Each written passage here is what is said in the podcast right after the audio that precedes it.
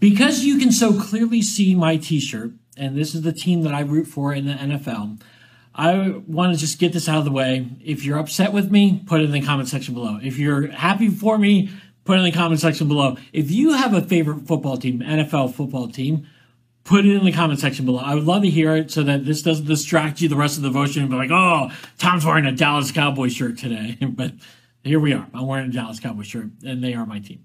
All right, everyone. My name is Tom Pounder. I'm the online campus pastor here at New Life Christian Church and a Dallas Cowboy fan ever since the late 1970s, early 1990s. I do remember crying when Joe Montana hit Clark in the back of the end zone uh, for the NFC Championship game. I do remember that. I blocked out when the Redskins beat the Cowboys in the NFC Championship game uh, that other time, but that's neither here nor there. Today we're going to talk about, therefore, go and make disciples.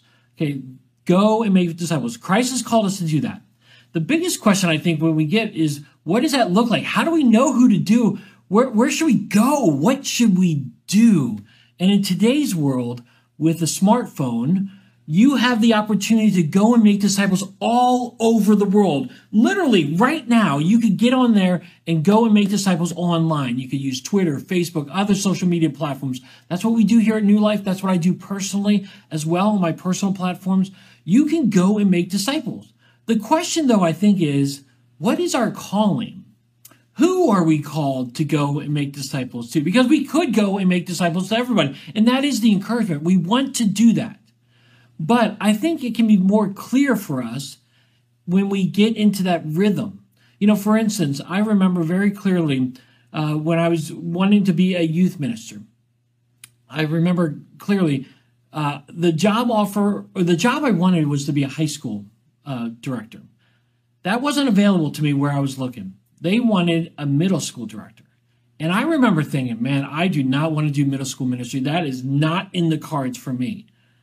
But my future boss told me, I want you to just pray about it, think about it, discover what God wants you to do. And so I do remember very vividly committing time to pray. I wanted to be in this job. I didn't want to do that job. And so I prayed about it. And after a period of time, and it was probably a few weeks, I had this overwhelming peace. It was uh, uh indescribable of the peace I felt that God was telling me, you need to do middle school ministry and you need to do it here. And that set me off my course on how to do youth ministry for the long term, in which I just wrapped up my 26 years. My finally, my final year doing youth ministry um, was just this past year.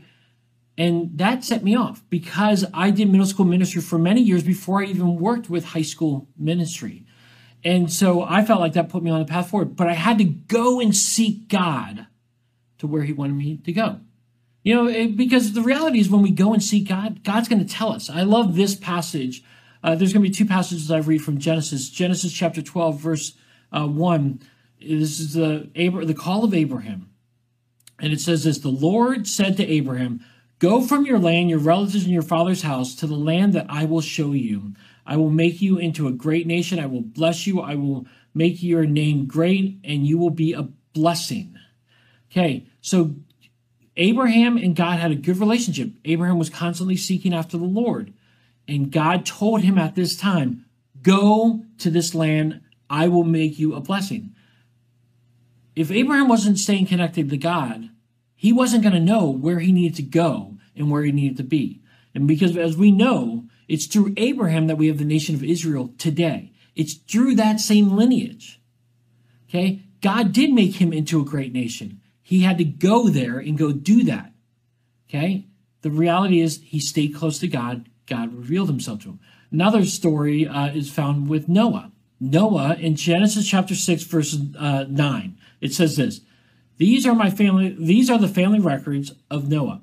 Noah was a righteous man, blameless among his contemporaries. And get this Noah walked with God. Okay, Noah was constantly walking with God. He was blameless, he was righteous, but he was constantly working, walking with God. And God said to him, I need you to go and make an ark.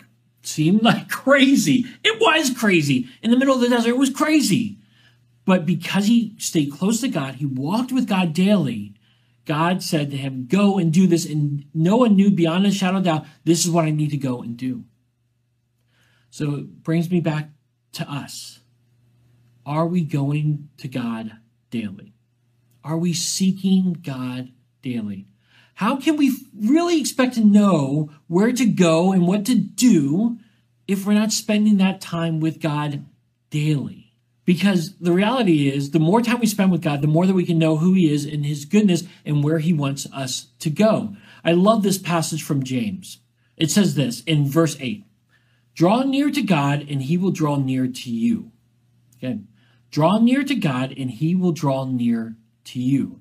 The reality is, if we want to know where to go, we want to know who to make disciples of, and who we can share the good news of God with, we need to spend time with God daily. Spend time with God daily.